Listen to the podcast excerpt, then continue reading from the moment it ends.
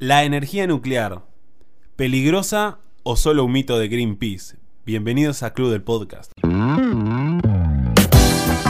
Club de los Viernes, podcast.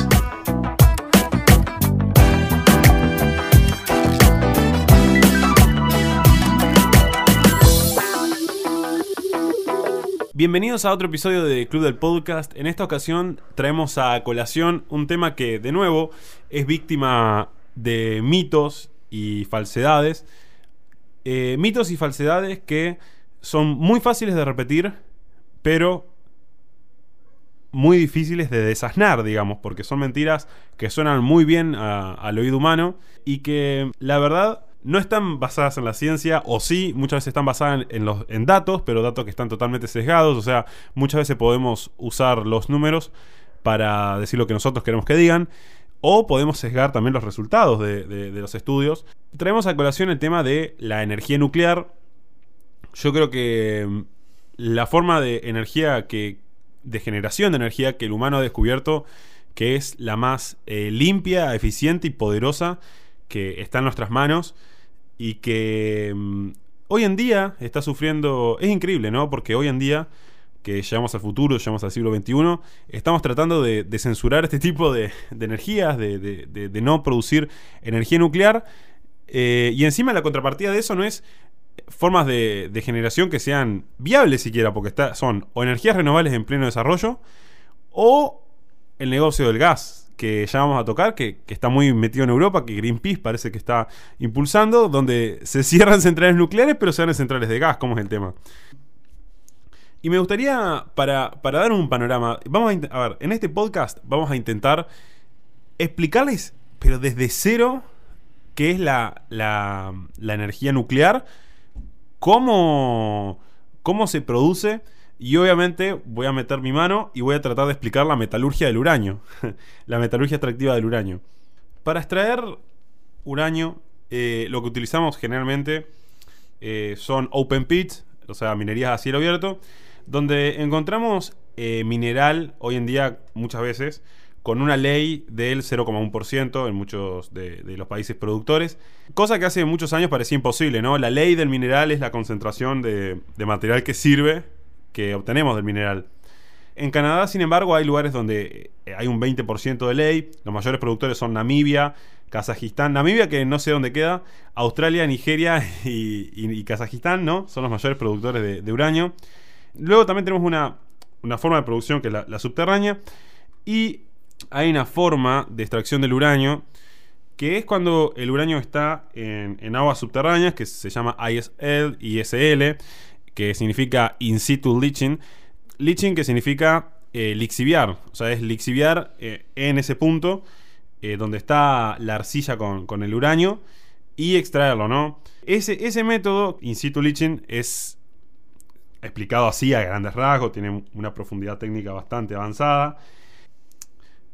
Tenemos aguas subterráneas y el mineral se encuentra depositado en, en- estas arenas de las aguas subterráneas.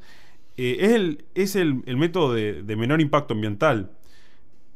Después tenemos otro tipo de, de- de extracción del uranio que es por el método de, de pilas, de apilar, que se llama heap leaching. Ese método se, trata de ir apilando eh, mineral en montañas, digamos, que pueden adquirir como 30 metros de, altura. Y todo con una inclinación de 3 grados. Eh, ¿Por qué la inclinación de 3 grados? Porque al lixiviar lo que vamos a tener eh, por la inclinación es la decantación de todo el líquido en una colectora, ¿no? Bueno, después de, de- todos estos procesos que hablé recién, se pasa a hacer lo que se hace en la metalurgia extractiva, que es eh, el tema de la molienda, el lixiviado de nuevo, separado sólido, precipitado, secado, todo lo que nos da un óxido de uranio al 83% de, de pureza. Lo cierto es que, bueno, obviamente cambia de, de- mina en mina, de- dependiendo del tipo de mineral que tratemos. Eh, este óxido de uranio va a ser, va a intentar ser la materia prima para eh, la- las centrales nucleares, ¿no? Obviamente hay un tema con lo que son los diques de cola. Los diques de cola son los lugares donde se depositan los residuos de, de la minería en sí misma. Muchas veces, obviamente, se aísla el lecho de, de este lago. El tema es que con el uranio puede llegar a pasar, dependiendo de la ley del mineral que tratemos, que los residuos tengan eh, radiaciones eh, alfa, ¿no? En ese caso se sella con arcilla y este lecho, este lago, se sella con arcilla, el lago con una capa de, arcilla, para que no afecte la, dosis de radiación que recibe la fauna comúnmente. Todos estos métodos están completamente estandarizados, eh, ciertamente no hay peligro, no, se ha nunca en la historia mostrado algún, alguna catástrofe de alguna mina de uranio. Ciertamente son, son, muy seguras y producen muy poco impacto ambiental. Ahora, cuando tenemos este uranio, cuando obtenemos esta materia prima, eh, procedemos a el ciclo en sí mismo de, la planta nuclear. O sea, a partir del uranio, lo que hacemos es utilizarlo como materia prima para las centrales nucleares en sí misma, ¿no? Centrales nucleares que obviamente tienen todos sus procesos estandarizados, protocolados, eh, todas las temperaturas están completamente medidas y lo cierto es que la única vez que una planta nuclear tuvo un accidente por negligencia fue cuando se la dieron a un comunista. Lo que sucede, la magia, la magia de la generación de la energía nuclear, sucede todo dentro del edificio de contención, que es, que son como domos eh, que vemos eh, siempre, que se pueden ver, se pueden apreciar en Atucha, eh, en las dos Atucha, Atucha 1 y Atucha 2, que son las centrales eh, de energía nuclear en, en Argentina, que Atucha 1 y 2, junto con Embalse, eh, que es otra central nuclear, producen el 11% de la energía. O sea, imagínense, tres centrales nucleares producen el 11% de la, de la matriz energética argentina. Eh, Recordemos que estos domos tienen la capacidad de, de soportar. eh, sin un- cargas impresionantes. Sí, sí, una- un choque, un choque de, de un avión lleno de pasajeros y lleno de combustible. Sí, sí, sí. O sea, estamos hablando de granito y, y de hormigón armado, donde adentro tenemos dos elementos muy importantes. Que el primero es eh, la vasija del, del- reactor en sí mismo. Eh, la vasija es un, recipiente eh, cilíndrico que se, es producto de la forja, de una forja cilíndrica también, debido a que la forja cilíndrica produce que haya más resistencia en la dirección normal al cilindro, no sé si, si me explico, pero es más o menos lo, que produce. O sea, hay una técnica ¿no? para, para tener la- las vasijas de reactor. Hay una foto muy famosa que, que anda circulando de que es una vasija inmensa eh, forjada que está al, al rojo vivo. O sea, se forja en caliente, obviamente. Este, esta vasija es la que contiene uranio.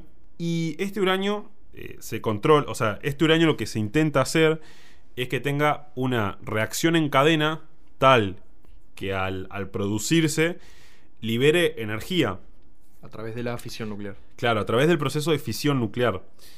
Eh, este proceso de fisión nuclear lo que hace es eh, liberar energía de carácter térmico que a través de un intercambiador de calor, que estos son nada más y nada menos que tubos, eh, se pasan a un circuito cerrado de agua, donde esta agua, a través de, ciertas tuberías de vapor, salen por, por, por uno de los orificios de, del edificio de contención y pasan a lo que es una turbina. Una, una turbina es un dispositivo pasivo que eh, transforma esa energía térmica en energía del movimiento.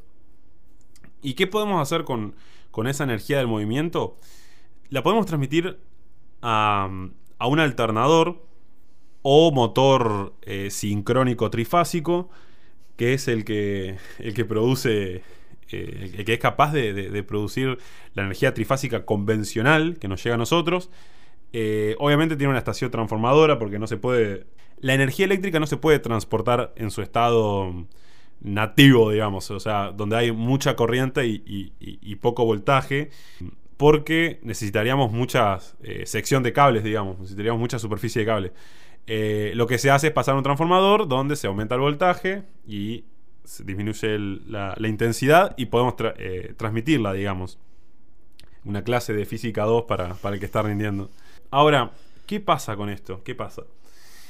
Eh, esta agua, obviamente, esta agua que, que pasó por el intercambiador de calor, recibió la energía del uranio, no conoce otra vida que la de la central nuclear. No conoce, no conoce otra vida. esa agua pasa toda su vida eh, en ese circuito cerrado. Eh, luego de pasar por la turbina, lo que hacemos nosotros es eh, hacer pasar esa agua por un eh, condensador, digamos.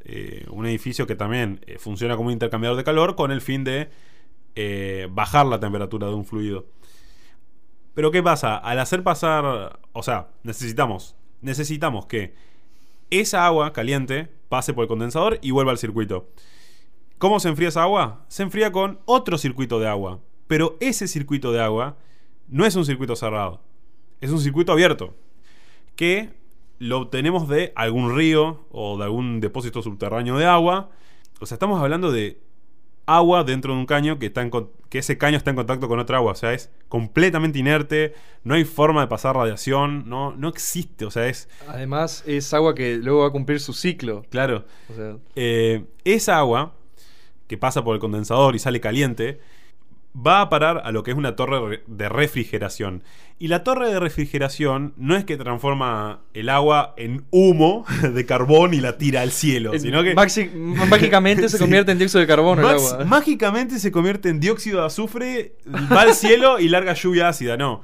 Lo que hace es que sigue siendo agua, se pasa por una tobera gigante que eh, es eh, esta torre de refrigeración, que son las que vemos en los capítulos de Los Simpson que parece que contaminan el cielo, pero no, no hacen nada, es simplemente, por lo menos en las... A ver, hay torre de refrigeración y torre de refrigeración. Hay torres que podrían llegar a tener algo, depende de- del tipo de generación, pero en las centrales nucleares literalmente tiran vapor de agua. Literalmente. ¿Queremos que hablemos de la contaminación ahora o esperamos a cerrar esto?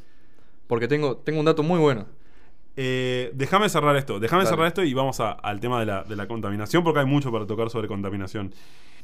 Todo este, este, mm, este sistema, imagínense que prácticamente no tira, los únicos residuos que tira al, al- al ambiente son la- las montañas de, de papeles eh, administrativos que, que hay para entrar a una central nuclear del Estado, digamos, porque después de eso no, no, no, no genera un impacto ambiental. O sea, es un ciclo totalmente cerrado.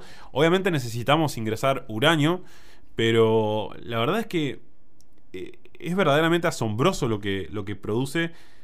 Y hay un punto a tener en cuenta, que es la densidad de energía, porque estamos en, en capaz en dos hectáreas de terreno, produciendo el 3% de la matriz energética nacional. O sea, estamos produciendo 360 megawatts al año, como lo puede lograr la bestia de, Atucha. Todo eso en dos hectáreas, digamos, eh, con una central que te puede durar 50, 100 años, digamos. Por el otro lado, tuve que hacer la comparación con, la energía solar a partir de una, base de datos, está el hilo en Twitter, donde al ser la densidad energética tan tan baja, resulta que necesitas aproximadamente 400 veces más superficie para poder lograr eh, la misma producción en eh, el mismo tiempo, digamos. Eh, lo que lo hace totalmente ineficiente. Es más, yo con el cálculo que, hice fui muy loable, con muy permisivo. La verdad es que tranquilamente puede ser mil veces más potente la energía nuclear. Además, Eh, recordemos que el, tener una, una central nuclear no depende de, de dónde sea. Ya, co- ya con, que, haga- con, que haga- con que haya un yacimiento de, de agua cerca, eh, ya basta. sí. Eh, y además, las centrales nucleares no tardan, no tardan más de, de 50 meses en construirse y duran hasta medio siglo en funcionamiento. Contra un esquema como es la energía solar, que yo no, no estoy en contra de la energía solar, me parece perfecto que se desarrolle, pero que lo haga con capitales privados, porque la verdad que la energía solar que hay en el país está completamente subsidiada, eh, y en el resto de los países, las energías renovables están hartamente subsidiadas, hartamente con tasas de interés bajísimas, lo que hace que, proyectos que son inviables se vuelvan viables. Y después, ¿qué pasa? Cuando se revienta esa burbuja, tenemos que enterrar paneles solares en el, en el, en el suelo, digamos. Eh, o enterrar eh, molinos eólicos enteros en el suelo. O tenemos que... La mayor parte de, los materiales de, los paneles solares es completamente irreciclable. Y, o sea, imagínense toda la metalurgia, toda la minería que necesitamos para producirlos y ver que ese proyecto era inviable. O sea, ¿hasta dónde nos trajo el gobierno que es un proceso eh, de producción larguísimo, como es eh, minar, extraer hierro, transformarlo, extraer tierras raras, eh, minarlo y, lograr poner todo eso en un panel solar, todo ese esfuerzo para que después tengamos que enterrarlos o tirarlos a un basurero porque no sirven. Lo cierto es que estoy completamente a favor de la energía solar, pero que se desarrolle con capitales privados y que se use cuando sea necesaria. Eh, ningún. A ver, y los que están escuchando y, y que piensen que se puede hacer una, una matriz energética con energías renovables, les cuento que no. O sea, no se puede. Hoy en día no se puede producir una matriz energética completamente a. eh, por lo menos la de, la de Argentina, no se puede hacer energías renovables. Pero ¿por qué es eso? ¿Por qué no se puede? ¿Y por qué Alemania lo intentó y no pudo? Porque la energía renovable tiene un punto que es su talón de Aquiles, que es la estacionalidad ese componente estacional que tienen, que muchas veces, eh, por ejemplo, la energía eólica lo puede suplantar con el fracking. El fracking es un gran motor porque permite que haya gas natural eh, barato y ese gas natural es el que se usa para las centrales a gas que se complementa con, el, con, con las centrales eólicas, digamos. Eh, en ese caso, te acepto, te doy la derecha de que... mm, de que tengas energía eólica porque tenés un plan, pero también te, te, te opones al fracking. O sea, un ambientalista se opone al fracking y bueno, si te opones al fracking no esperes que se desarrolle energía eólica porque es imposible. O sea, es el, el fracking termina siendo el motor de la energía eólica y eso es lo que pasó en Estados Unidos. Ahora, no se puede por el hecho de la estacionalidad y por el hecho de que muchas de las energías eh, renovables hoy en día eh, producen baja y mediana tensión. Y lo que uno necesita muchas veces es, es hacer un polo productivo de energía para poder transportarla con alta tensión. A ver, no todas los tipos de generación les pasa eso, pero sí a gran, a gran parte. Dado esto, hay otro mito que, que- circula mucho y es el tema de eh, los residuos. El tema de los residuos yo creo que es el argumento... No, el segundo argumento más utilizado. El primero es lo, lo de las catástrofes. Donde sucede que mm, la gente piensa que, que las centrales nucleares eh, agarran uranio, lo, lo tratan eh, y, lo tiran al río. Así como así. Lo tiran... a- si pasa un yaguarao azul se lo tiran encima para que... Para matarlo. Así como, como, como muy vil, muy malvado. Lo cierto es que hay un dato y es que ni las centrales de Argentina ni las de España eh, a lo largo de toda su historia han tirado desechos al mar. No, nunca, no lo han hecho. Es de los países que tengo eh, datos y nunca en la historia han tirado desechos al mar. ¿Y cómo es esto posible? Básicamente los desechos, el- que es el, uranio que ya, ya perdió eh, la mayor parte del enriquecimiento, lo que se hace es que se, lo- se los guarda en depósitos cerámicos totalmente aislados y, y en, en tierras, digamos, en, en zonas geológicas extremadamente estables, donde, digamos, ninguna, ningún hecho de, de tormento natural por el- de, de cualquier índole eh, pueda romper estos depósitos. Entonces, digamos que quedan es, eh, en especie de sarcófago, por así decirlo, y es totalmente inocuo para el medio ambiente, ya que no tienen contacto con el medio ambiente. Eh, y, ahora se está eh, promocionando, digamos, se está mm, investigando, mejor dicho, un método mucho más efectivo que es el mayor aprovechamiento del uranio. Las, las centrales nucleares de hoy por hoy, que son de tercera generación, tienen un aprovechamiento de aproximadamente el 5%. Es decir, que solamente se les trae el 5% de, de la energía total al uranio. Pero las de cuarta generación, que están a- a- muy avanzadas su investigación, se estima que llegan en, la segunda década de, de este siglo,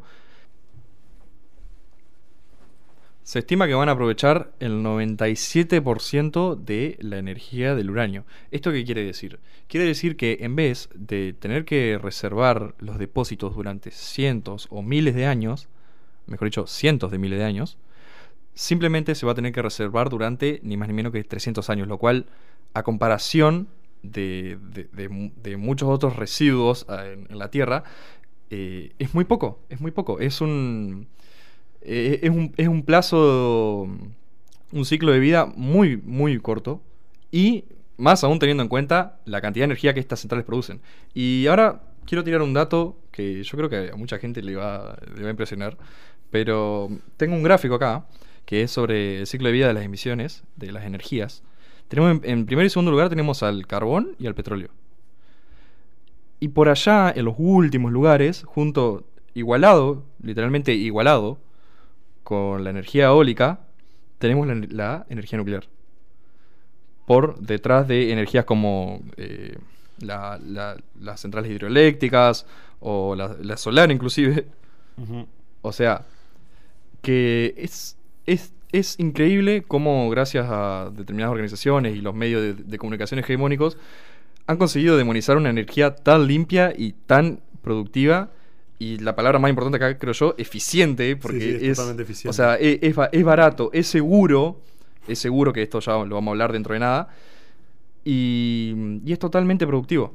Es, es literalmente increíble cómo, cómo no todos los países del mundo están intentando promover la, la energía nuclear.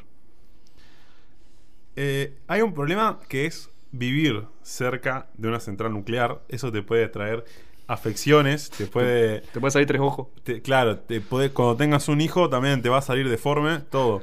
Eh, eso es un, un mito muy repetido. Eh, lo cierto es que literalmente vivir un año en el radio de un kilómetro de una central nuclear produce menos radiación que comer una banana.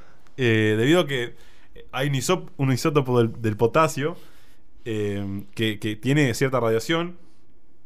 Que es el. eh, en base a eso podemos medir cuánta radiación te provoca comer una banana. Eh, lo cierto es que. Y, es- y este es. Cuando vean a alguien que es pro energía nuclear, siempre van a escuchar este argumento. Y es que es mucho más peligroso desde el punto de vista radioactivo comer una banana que vivir en, eh, un radio de un kilómetro de una central nuclear. Em, y es algo, algo bastante, bastante peculiar, ¿no? Em, hay otro punto, otro punto, y es el tema de eh, la amenaza nuclear eh, o, el uso de la energía nuclear para un, eh, para un conflicto belicoso, digamos, de carácter bélico. Em, lo cierto es que mu- muchas personas piensan que cualquier central nuclear puede producir armamento. Lo cierto es que para producir armamento lo que se tiene que producir es em, plutonio, no uranio. O sea, tenemos que hacer que, que todo eso se transforme en plutonio. Sí, o sea, eh, se, puede, se puede con uranio, pero el, el nivel de enriquecimiento, que en las centrales nucleares es del 5%, tendría que ser del 95%. O sea, Claro, es, cosa que es- es es totalmente imposible. Imposible para la mayoría de, de las centrales nucleares hoy en día. También otro tema muy importante es que en África hay una central nuclear eh, natural que existe hace, hace millones de años en la Tierra, eh, que a grosso modo es básicamente una reserva natural de uranio 295, que es el, isótopo en el, cual sirve eh, para, para las reacciones nucleares, que representa el 0, menos del 0,7% de, del uranio total de la Tierra. Por ende, por eso se hace el enriquecimiento, eh, ya que el 235 eh, en la naturaleza es muy difícil de encontrar. Y bueno, básicamente es una cueva eh, de arenisca y, eh, y otros diversos materiales en la cual eh, cuando llovía esta cueva se inundaba de cierta, de cierta forma. Entonces el uranio entraba en contacto con el agua y mediante fisión nuclear, que el agua es eh, de por sí lo que tiene el agua es que sus átomos de hidrógeno absorben los, los neutrones que libera el, el uranio 295 cuando reacciona y cuando libera radiación. Entonces, eh, digamos, es eh, el absorbente por, por excelencia el agua. Y esta agua luego se evaporaba y eh, formaba un ciclo.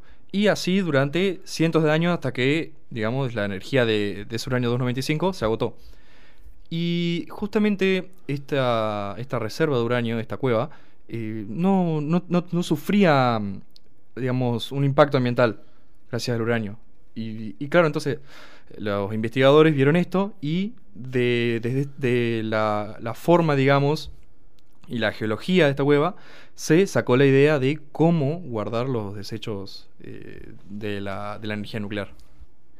Claro, claro. O sea, ese caso sirvió como guía para eh, saber por qué, eh, o, de qué forma, mejor dicho, se puede no tirar eh, uranio al, ya usado al exterior. Por otro lado, y, esto creo que es el tema central de, mm, de por qué hay un podcast eh, que tiene que defender la, la energía nuclear. Eh, yo creo que es el tema Chernobyl. Hay dos cosas para tocar de Chernobyl. Lo que verdaderamente ocurrió y lo que está ocurriendo ahora. En cuanto a lo que ocurrió, y lo voy a decir así porque es directamente lo que pasó, no hay caso de negligencia más grande en la historia que se haya producido al manejar una central eléctrica como fue el caso Chernobyl. Literalmente lo que pasó en Chernobyl fue producto de la negligencia más grande jamás vista porque los que estaban ahí eran eh, funcionarios seleccionados a dedos por otro burócrata donde si medianamente tenías contenido ya te ponían de, de- operador de, de esa central y te decían exactamente lo que tenías que hacer, ¿no? El tema es que cuando te dicen exactamente lo que tenés que hacer y repetir de memoria, cuando hay un caso eh, aparte, una situación... eh, Extraordinaria. Claro, eh, como cuando estudias para un parcial de memoria y, y te caen con, con un martes 13, ahí ya no podés ni razonar. Eh, le pasó lo mismo a estos muchachos. Y justamente era un parcial, era el día de, de- de una prueba. No, me- no voy a contar lo que se vio en, en- en la serie Chernobyl, porque eso ya es, eh, se sabe, lo, lo conoce todo el mundo. Eh, sí, eh, se tiene que saber ¿no? que el grafito funciona como... Tenemos dos formas de controlar la fisión, y es por agua o por grafito. Eh, estos muchachos el día de la, de la prueba parece que, que- que- descontrolaron eh, este tipo de, de reactor soviético, y, pero producto totalmente de la negligencia. Lo que, lo que pasó es que básicamente no controlaron la, la temperatura a la que estaba el reactor y es- esto lo que generó es que derritió las barras de grafito. Porque aumentó la potencia. Claro, y, esto desencadenó en una, una fisión descontrolada y un aumento extremadamente brusco de la presión, lo que hizo reventar la planta nuclear y los vientos se llevaron la radiación hacia lo- Hmm. la, la zona poblada. Claro. Eh, ese fue el caso que literalmente es. eh, no, no se puede repetir porque, primero, ya no hay centrales que, sean eh, con grafito eh, como controlador de, la fisión. Y porque no existe una negligencia tan grande. Literalmente, no existe. Ap- además, o sea, el desarrollo tecnológico es totalmente distinto. Hay una frase muy buena que dice que comparar la central nuclear de Chernobyl con una central nuclear de hoy en día es como comparar un, un vuelo de, de primera clase de una aerolínea de hoy por hoy con un vuelo en aeroplano de hace 100 años. Es básicamente Claro. igual la comparación. Totalmente. Los protocolos, los sistemas de seguridad y, el y, mm, digamos, el proceso en sí mismo eh, tuvo un avance tecnológico, pero inimaginable para, el- para alguien que piense que, que una planta de Chernobyl es eh, la que era en Chernobyl es igual a la que las que hay hoy en día. Claro. Em, hay un punto eh, hoy en día que se está diciendo que los científicos no saben lo que está ocurriendo con Chernobyl hoy en día. Es como medio clickbait, ¿viste? Para que cliques y veas la noticia. Eh, lo cierto es que se sabe hace 20 años lo que está pasando con Chernobyl. Es más, se sabe desde el día que pasó Chernobyl, lo que pasa con Chernobyl. Eh, y es que están diciendo que la, la temperatura está creciendo de forma desmedida. Lo cierto es que como nombramos, hay centrales que son a grafito y centrales que son con agua. Eh, cuando es con agua, lo que se produce dentro del agua eh, son eh, reacciones localizadas que, obviamente, si hay una reacción, hay, como dijimos, emisión de, energía térmica. Y es lo que pasa. al haber precipitaciones en, un, en un reactor que está al aire libre, al haber precipitaciones, el agua entra en contacto con el uranio y aumenta la temperatura.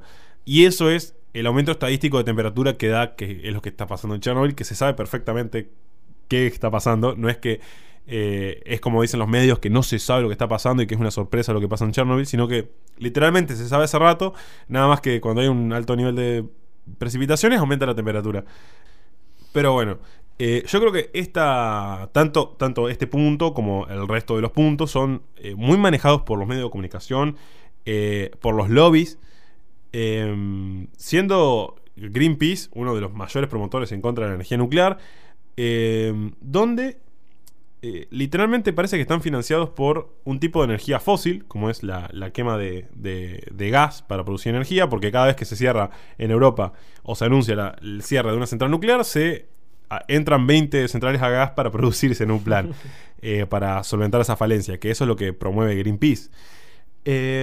Creo que este podcast ha sido muy completo desde el punto de vista técnico. O sea, no sé si hay un podcast más técnico hablando de energía nuclear que este.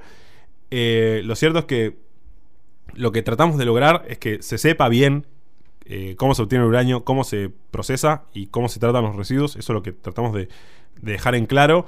Y que no hay ningún peligro con esto, está todo totalmente protocolado, estipulado. Se, se hacen estudios de impacto ambiental, de factibilidad, de perfactibilidad. Eh, así que no hay que tenerle miedo a este tipo de generación, hay que promoverla. Es como ya dijimos, eficiente, limpia eh, y es un tipo de energía renovable. Eh, así que bueno, hasta acá el podcast de hoy. Te invito a que sigas al, Club de los Viernes en, en, todas sus redes, que veas los podcasts que están por venir, las frases que estamos haciendo. Y bueno, nosotros nos vemos la próxima semana. Seguí a Club de los Viernes en todas sus redes.